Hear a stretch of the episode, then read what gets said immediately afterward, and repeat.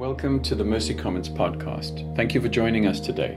We trust that the Word of God encourages you and that the Holy Spirit empowers you. Hey, good morning, everyone. My name is Jason. I'm one of the deacons here, and uh, it's my privilege to get to bring the word this morning. Uh, let me start us off with a word of prayer.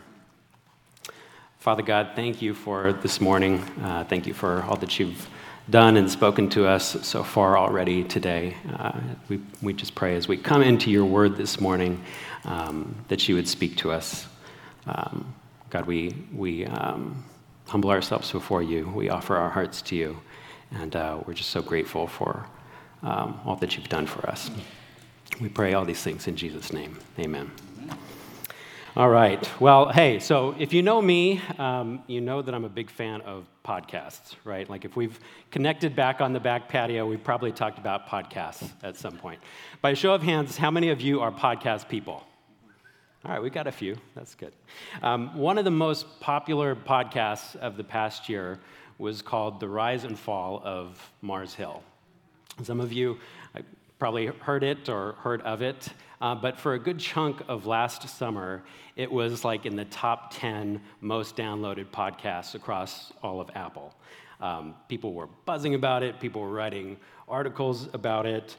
At one point, the, the theme song made it into a Super Bowl commercial, so it was a big deal. Um, it, it was a big success. And, and one of the things that was surprising about its popularity was that this was a podcast that was produced by Christianity Today, and it told the story of a church, uh, Mars Hill Church in Seattle. And it followed the church's humble beginnings and how it began to grow, how it was doing a lot of, a lot of good for a lot of people, and how it became just massively influential, even in the midst of, of one of the most secular cities in the country. But then it told the story of how everything fell apart and, and pretty much like collapsed overnight for this church, thanks to a whole host of reasons unhealthy leadership culture, lack of accountability, relationship um, challenges, plagiarism scandals, all sorts of things. And I, I, almost, I see David in the back there. When this thing first came out, I, I told David I didn't think I was going to listen to it because I, I thought it was just going to be like entertainment of like watching a, like a car crash in slow motion. Um, but actually, the, the point of the podcast wasn't to air dirty laundry. It wasn't to bash on this, this church. Really, it was, it was meant to be a cautionary tale, um, a way of, of drawing some lessons out to help all of us as followers of Jesus think about and guard ourselves against this sort of fall being repeated elsewhere, being repeated in our, our own lives. Um, because sadly, we know that, that Mars Hill is, is not alone. Um, we know that there have been many churches that have experienced their own rise and fall. Um, we've seen prominent ministry leaders who've experienced public scandals. And outside of the spotlight, just as you think around to your own life, you know, I'm sure many of us have friends or people that we know who were once walking closely with God and now seem to have veered way off course. So, what causes a rise and fall? And, and how do we guard against it in our own lives? This morning, we are continuing our series in the book of Judges, and we're going to be picking back up in the story of Gideon that Nick began for us last week. Uh, and if we were putting a title on this section of the Bible, we could call it The Rise and Fall of Gideon.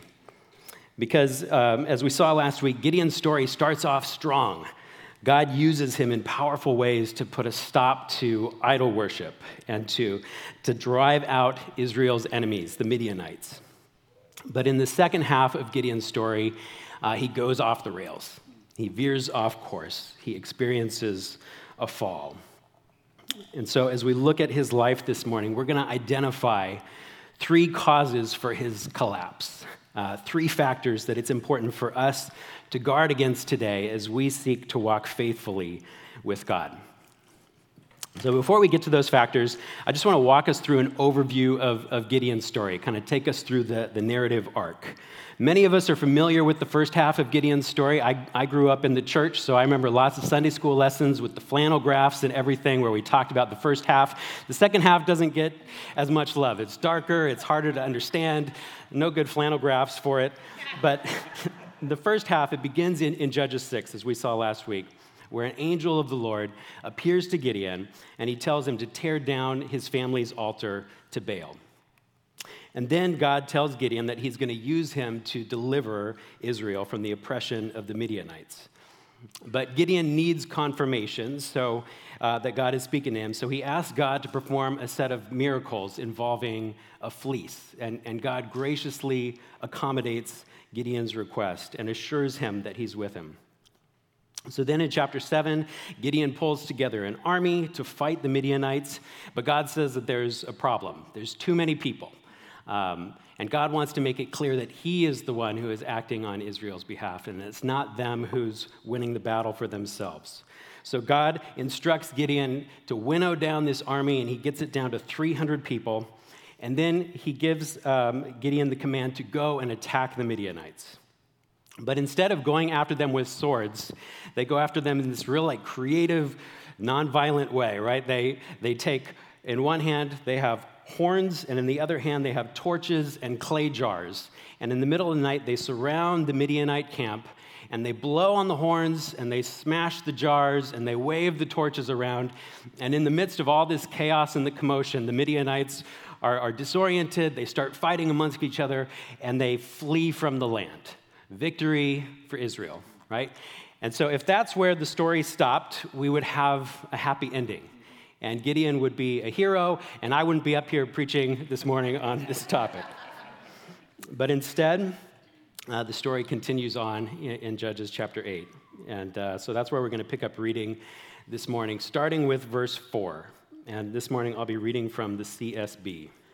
All right, so it says uh, Gideon and the 300 men came to the Jordan and crossed it. They were exhausted, but still in pursuit. He said to the men of Succoth, and, and Succoth was a town on the eastern edge of Israel, Please give some loaves of bread to the troops under my command, because they are exhausted.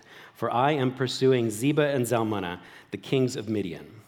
But the princes of Succoth asked, Are Zebah and Zalmunna now in your hands that we should give bread to your army? Basically, they're saying, no offense, uh, Gideon, but you're, you're, asking us to take a pretty big gamble on your little group of people. Uh, if we help you and if you lose, the Midianites are going to come back here and they're going to make things way worse for us. So look how Gideon responds in verse 7. Gideon replied, Very well, when the Lord has handed Zebah and Zalmunna over to me, I will tear your flesh with thorns and briars from the wilderness.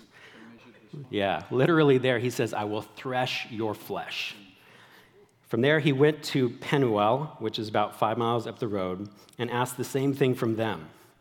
The men of Penuel answered just as the men of Succoth had answered. He also told the men of Penuel, When I return safely, I will tear down this tower. So, over the next few verses, Gideon pursues the Midianite army. He ends up um, attacking them when they're not expecting it, and he defeats them. And in the process, he, he captures the two Midianite kings and he makes his way back towards these two Israelite towns. We pick up in verse 13. Gideon, son of Joash, returned from the battle by the ascent of Heres. He captured a youth from the men of Succoth and interrogated him. The youth wrote down for him the names of the 77 leaders and elders of Succoth. Then he went to the men of Succoth and said, Here are Zebah and Zalmunna you taunted me about them, saying, Are Zebah and Zalmunna now in your power that we should give bread to your exhausted men? So he took the elders of the city, and he took some thorns and briars from the wilderness, and he disciplined the men of Succoth with them. Some translations say he taught them a lesson. He also tore down the tower of Penuel and killed the men of the city. Then he asked Zebah and Zalmunna, What kind of men did you kill at Tabor? They were like you, they said. Each resembled the son of a king. So he said, They were my brothers, the sons of my mother. As the Lord lives, if you had let them live, I would not kill you. Then he said to Jether, his firstborn, Get up and kill them. The youth did not draw his sword, for he was afraid because he was still a youth. Zebah and Zalmunna said, Get up and strike us down yourself, for a man is judged by his strength. So Gideon got up, killed Zebah and Zalmunna, and took the crescent ornaments that were on the necks of their camels. Then the Israelites said to Gideon, Rule over us, you as well as your sons and grandsons, for you delivered us from the power of Midian. But Gideon said to them, I will not rule over you, and my son will not rule over you. The Lord will rule over you. But then he said to them, Let me make a request of you. Everyone give me an earring from his plunder. Now the enemy had gold earrings because they were Ishmaelites. They said, We agreed to give them. So they spread out a cloak, and everyone threw an earring from his plunder on it. The weight of the gold earrings he requested was 43 pounds of gold in addition to the crescent ornaments and ear pendants, the purple garments on the kings of Midian, and the chains on the necks of their camels. Gideon made an ephod from all of this and put it in Ophrah, his hometown. Then all Israel prostituted themselves by worshiping it there, and it became a snare to Gideon and his household. We skip down to verse 30. Gideon had 70 sons, his own offspring, since he had many wives. His concubine, who was in Shechem, also bore him a son, and he named him Abimelech. Then Gideon, son of Joash, died at a good old age and was buried in the tomb of his father Joash in Ophrah. So, this is the rise and fall of Gideon. Uh, when we first meet Gideon, he is threshing wheat in the dark because he's afraid of his enemies. By the end of his story, he's threshing the flesh of his own people out in the open. When we first meet Gideon, he's putting a stop uh, to idolatry by tearing down an altar to a false god. And by the end of his story, he is creating a new object of worship and leading people back into idolatry. When we first meet Gideon, he's humble. He considers himself the least of the least. But by the end of his story, he's full of hubris. He considers himself and acts like a king. So, how did this happen? Well, let's take a closer look at three causes for Gideon's collapse, three mistakes that led to his fall. Mistake number one tune God out. Stop paying attention to what God has to say. Don't follow his word or expect to hear from him. As we read through Gideon's story, one of the things that stands out is this shift that takes place between the first half and the second half. In the first half, in Judges 6 and 7, Gideon is in constant conversation with God, right? He has a long conversation with God about tearing down that altar to Baal. In 634, the Spirit of the Lord comes upon him. In 636, when he's feeling unsure about God's call on his life, he prays for confirmation, and God answers him. At the beginning of chapter 7, God gives him clear and detailed instructions on how to choose an army. And in 7 verse 9, God tells him when to attack and again gives him reassurance to help overcome his fear. So, all throughout the first half, all throughout Judges 6 and 7, Gideon is hearing from God. He's only doing the things that God tells him to do. He doesn't want to act unless he knows that God is with him. But in chapter 8, all of that changes. God, as, as we saw in that chapter, God is pretty much absent from this chapter. Um, God doesn't tell Gideon to chase the Midianites down. God doesn't tell Gideon to torture and kill his own people. Uh, God doesn't tell Gideon to create this golden ephod. That's, that's all Gideon acting all on his own. Gideon stops seeking direction he stops praying. He stops looking to God for guidance. He tunes God out and he starts doing what is right in his own eyes. One of the easiest ways to, to collapse is to tune uh, God out. Now, for us, thankfully, we have something that Gideon didn't have because we live on, on this side of the cross and, and the resurrection. And so we have the Holy Spirit who indwells us and seals us and who sanctifies us and transforms us and leads us, right? But we, we, we have a choice of whether to follow his lead and to listen to him or to tune him out. one of the challenges that we can face is that we don't expect to hear from God. So, Dallas Willard, uh, this is the obligatory Dallas Willard portion of the, of the sermon. Dallas Willard writes that, that it's too easy for, for many of us to treat our faith like a formula or a set of, of practices that we participate in rather than what it's really meant to be, which is a conversational relationship with a God who wants to guide us. Uh, he writes this in his book, Hearing God. Sometimes today, it seems that our personal relationship with God is treated as no more than a mere arrangement or understanding that Jesus and his Father have about us. Our personal relationship then only means that each believer has his or her unique account in heaven, which allows them to draw on the merits of Christ to pay their sin bills. But who does not think there should be much more to a personal relationship than that? A mere benefactor, however powerful, kind, and thoughtful, is not the same thing as a friend. Jesus says, I have called you friends.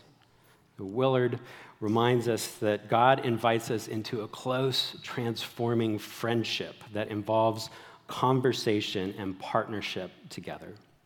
God wants to speak to us and to guide us. So, how do we tune in to what God is speaking to us? Well, first and foremost, we create the space and the margin to read and to study and to meditate on His Word. We actively seek Him in prayer, speaking to Him and pausing to listen from Him. We practice disciplines of silence and solitude and fasting and worship. We, we fill our minds with thoughts of Him by listening to sermons and podcasts and music that focus our minds on Him. We participate as members of, of the body together, trusting that he, he uses us to speak to one another and to edify one another. And over time, we, we learn to expect Him to direct our thoughts and our inner impressions, and we measure those thoughts and those impressions against what we know from His Word and what we know about His character, right? So, actually, our, uh, as, a, as a plug, our life group curriculum for next month is going to focus all on hearing God. So, if you're in a life group, you can, you can look forward to that. If you're not in a life group, you can sign up at any point. Ours has space in it, so you're welcome to join. Uh, but we look forward to, to going through that. So, those are some of the ways that we, that we hear from God. How do we tune God out? That's the easy part. You just do the opposite of, of all those things. We fill up our lives with distractions, right? We allow our time to be consumed by our phones or entertainment or work. We allow our Bibles to collect dust. Uh, we don't pray. We withdraw from community. And instead of abiding in Him and living in the power of His Spirit, we isolate ourselves and we just do the things that come naturally to us. So that leads us to, to Gideon's second mistake. If mistake number one was to tune God out, mistake number two is to feed your anger. So, reading through chapter 8, it's clear that the thing that's driving Gideon more than anything else in this chapter is his anger. He's fueled by a desire for revenge. it starts with the town of, of Succoth, right? They didn't feed his troops, so he threatens to torture them. uh, it'd be one thing if, if he just threatened them, or if he yelled at them, or if he cussed them out, right? But he makes this threat and then he actually follows through with it in a really premeditated way. He, he finds out all the names of the leaders of this city. He gathers up thorns from the wilderness and then he comes and he shreds their skin up. I mean, just think about like how painful it is when you like stab your, your thumb on a thorn when you're cutting roses or something, right? Imagine that just being scratched down your back. Nasty. Same thing with Penuel. They don't give him food, so he threatens to come back and tear down their tower. And again, he follows through in this really premeditated way. But he doesn't just tear down their tower, he's, he's on this rampage. So he tears down the tower and then he kills the men of the city. These are his own people, fellow Israelites. And then it's time for him to deal with the Midianite kings. Uh, and we find out in verse 19 that the real reason that he's been pursuing these guys in the way that he has is that they killed his brothers. And, and, and he wants revenge. And he basically tells them, I'm going to kill you because you killed them. God's not telling me to kill you. In fact, if you hadn't killed these guys by the, by the name of the Lord, I wouldn't kill you. But I'm going to kill you, and actually, I'm going to make sure that you have a shameful death, so I want my son to kill you. And poor Gideon's son is just a little kid. He doesn't want to kill him, so Gideon ends up killing these guys himself. Gideon is fueled by anger, uh, so much so that it becomes one of the causes of his collapse. Anger is a powerful uh, emotion. It was then, it is now. Um, it's been said that we are living in an age of outrage. There's a professor who says that we're currently living in an anger incubator. When you think about politics and the pandemic and the economy and social media, especially the role that social media plays in all that, there are just so many things that are designed to make us mad and to keep us mad. I was thinking about social media. I read this week a study out of, of Germany that found that violence against refugees in that country was the highest in areas where Facebook use was the highest and that when Facebook experienced a disruption or an outage in those areas, attacks against refugees actually declined. This is one of many studies that show that social media is making us angrier and more polarized than ever. One of the things that I do, uh, or that I try to do on, on Twitter, it's kind of a discipline, is to, to follow people kind of from across the spectrum uh, of ideas uh, to make sure that I'm hearing voices from, from all directions. And, and when you do that, you, you realize just how much people use anger as a tool, right? From voices on the left, it's can you believe what these right wingers are trying to do to the country? And from voices on the, the right, it's like, look at how evil the left is. So if you're only listening to like one set of those voices, we get this algorithm that just boosts them, and we end up living in this echo chamber where it intensifies and it intensifies and intensifies. And we get to this place really easily where we're demonizing and dehumanizing other people and losing sight of the fact that they are made in the image of God. And we forget the fact that God says that our battle is not against flesh and blood, but against spiritual forces. Now, not all anger is bad. Jesus got angry, Paul got angry. There are things that should make us angry. When we see injustice in the world, when we see abuses of power, when we see people harmed by sin, and when we see lies being held up as truth, all of those things are rightfully, or they rightfully make us angry. In Gideon's case, he was justly angry about his brothers being killed, but unfortunately, he allowed his anger to fester and to seize control of him. So the question is not whether we get angry, but what we do with that anger. And God uh, repeatedly warns us throughout Scripture that we're to be really careful in how we handle anger. James 1:19 tells us to be slow to anger because the anger of man does not produce the righteousness of God. Paul warns us in Ephesians 4:26. In your anger, do not sin. Do not let the sun go down while you are still angry, and do not give the devil a foothold. So there are times when anger can be a healthy response, but if we're not careful, like Gideon, anger can send us into a spiral of sin. I ran into a situation this week at work that made me really angry. Um, not like just annoyed, but really angry. You get angry. I do.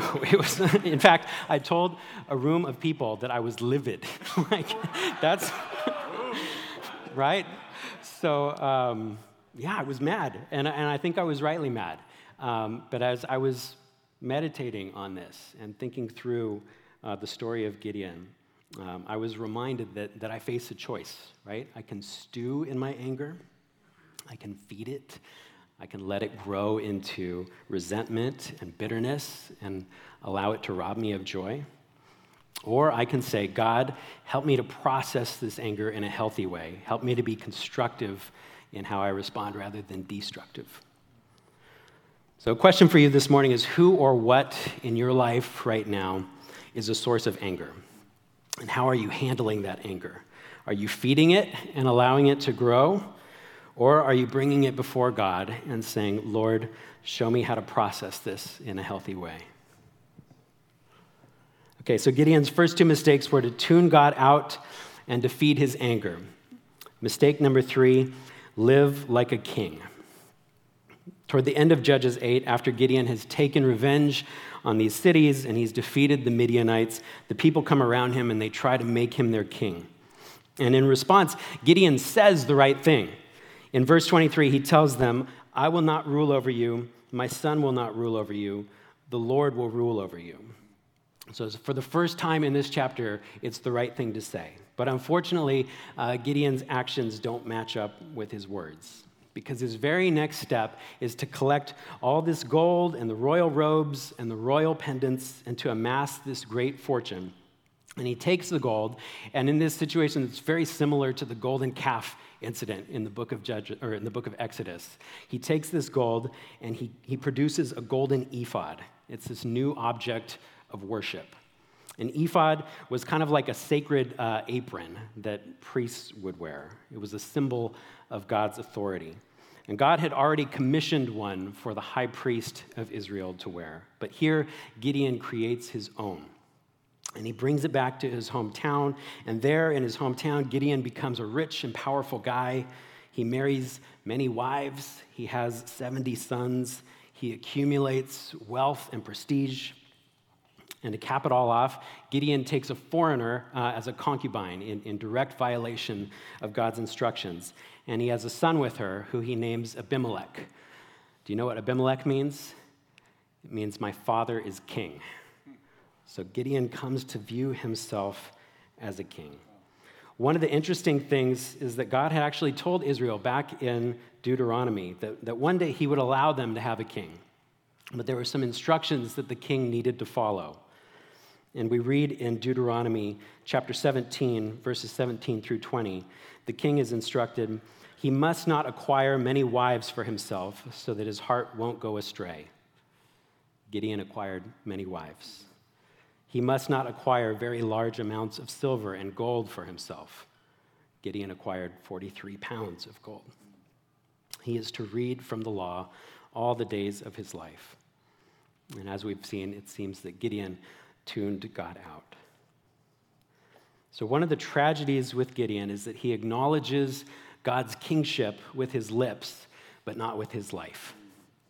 And if we're honest, that's the challenge that many of us face today, too, right? As Christians, we affirm that Jesus is our king.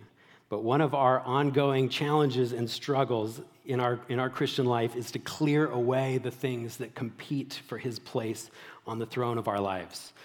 One of the ways that we guard against that, guard against collapse in this area, is to be convinced in our hearts that Jesus is a better king than we are, that Jesus is a more worthy focus of our worship than anything else that we might put in his place.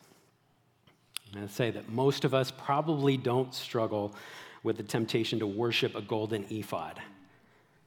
But there are other things that can become idols in our lives. An idol is anything, including good things, that take the ultimate place and become more important than they should. Like Gideon, our idols can be the obvious ones, right? Like power, pleasure, prestige, possessions. They can be the more subtle ones that Nick likes to remind us about on a regular basis safety, security, comfort, convenience. So this morning, I just want to invite us to ask the Spirit if there are ways that we are acknowledging God's kingship with our lips, but not with our life.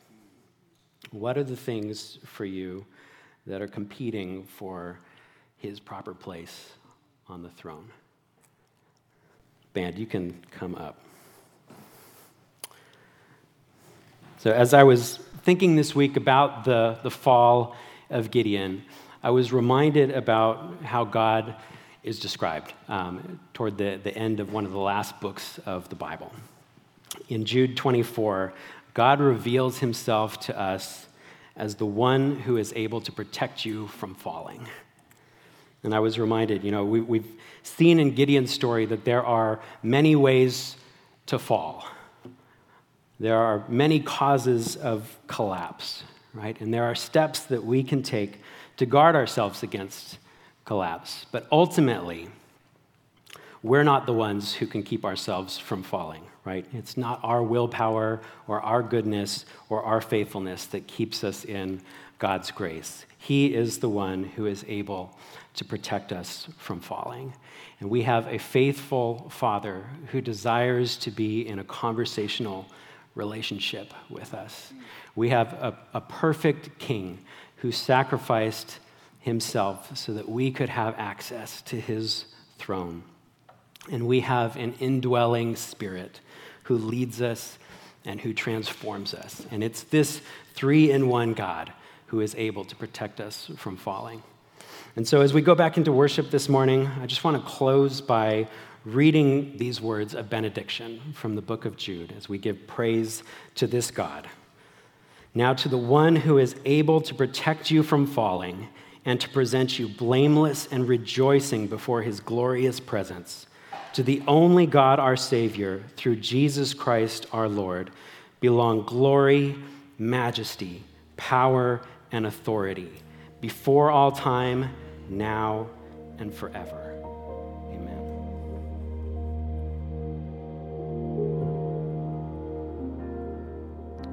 Things that we experience. Um, in the world is this idea that anger is so much more powerful than love.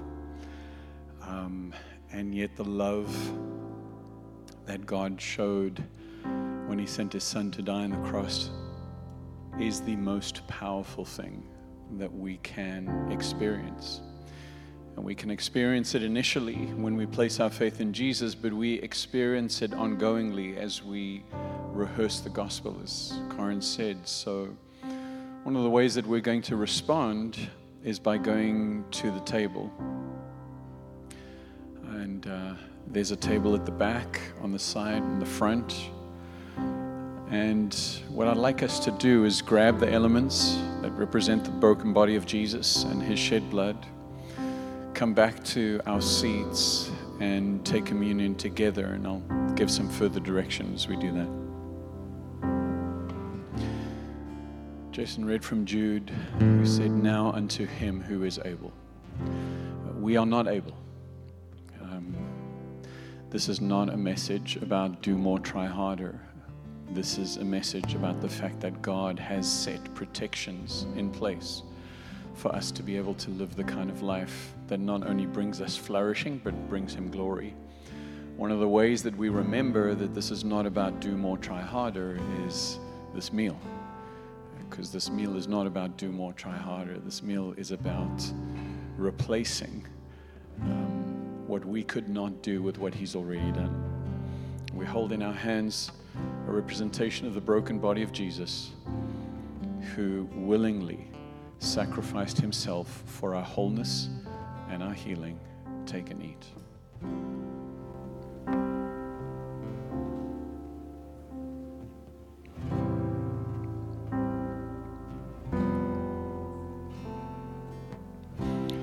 we also hold in our hands what represents the blood of Jesus Christ, the blood of a new covenant, the blood that sets us free not only from the penalty of our sin, but from the power of our sin. Take and drink.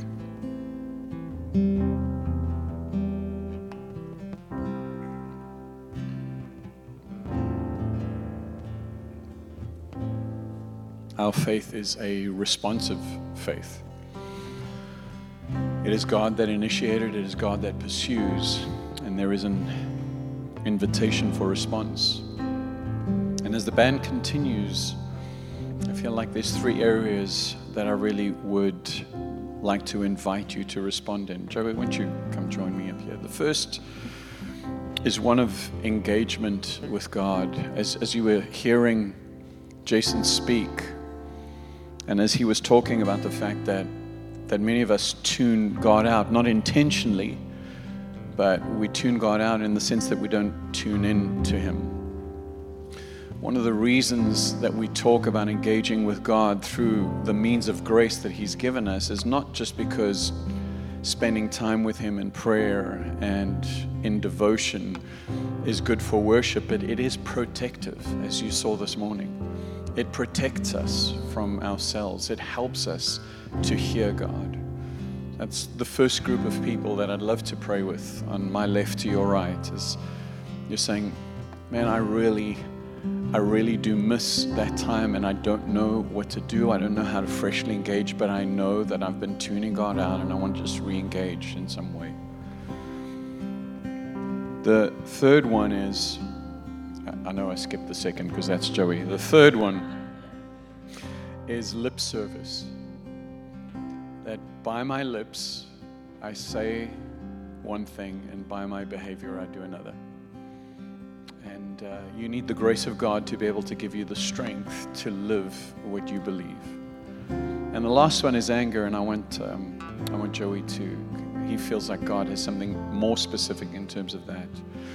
You can be righteously angry and act unrighteously. This is what Gideon did. It was not okay for those people to kill his brothers, but it was not okay for Gideon to do what he did. So, this is not about whether you have the right to be angry. This is about whether you are acting righteously in your anger.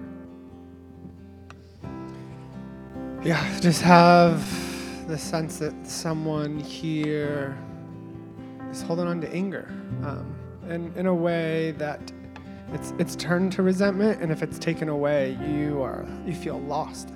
Um, anger is, in this resentment, has made its home pretty deep that even you want it gone. I think there's a sense that you want it gone desperately. But even at the moment of steps of it being taken away, you start to fear because it's your identity, because um, it has power. Um, and, and I ask God for more, I ask for more specific. And I just have the sense that it's something to do with family, um, whether someone has in your family has done something to you and you feel angry towards that, or someone has done something to someone in your family um, in the same way. Um, that Gideon was angry. So, yeah, um, this idea that letting go of, of anger would, would just rock your world. You're so afraid of that. Thanks. Joey's going to be over there. The reason we do this is because God is real. God speaks through His Holy Spirit. Uh, we believe that when God speaks through His Word, when God speaks through His Spirit, we have the privilege and opportunity to respond. And so, if you're sensing any one of those three things, just a deeper sense of engaging with God, that maybe you've begun to tune Him out, a sense of, yeah, God, I say I live like this, but uh, I really don't and just the whole thing of anger. We would love to pray for you there. We're going to continue worshiping. We're going to have guys praying over there. Thank you, Mercy Commons. Thank you, Jason, for an outstanding message. Uh, we continue our gathering as we walk out the door to your left. Uh, there's uh, coffee and donuts, and I think we've transitioned to hot coffee. I'm not sure, um, but we would love to continue talking with you. Remember, there's the visitors' lunch. Uh, there's also life groups that you can join if you aren't part of one. And uh, let's go out there and be the church.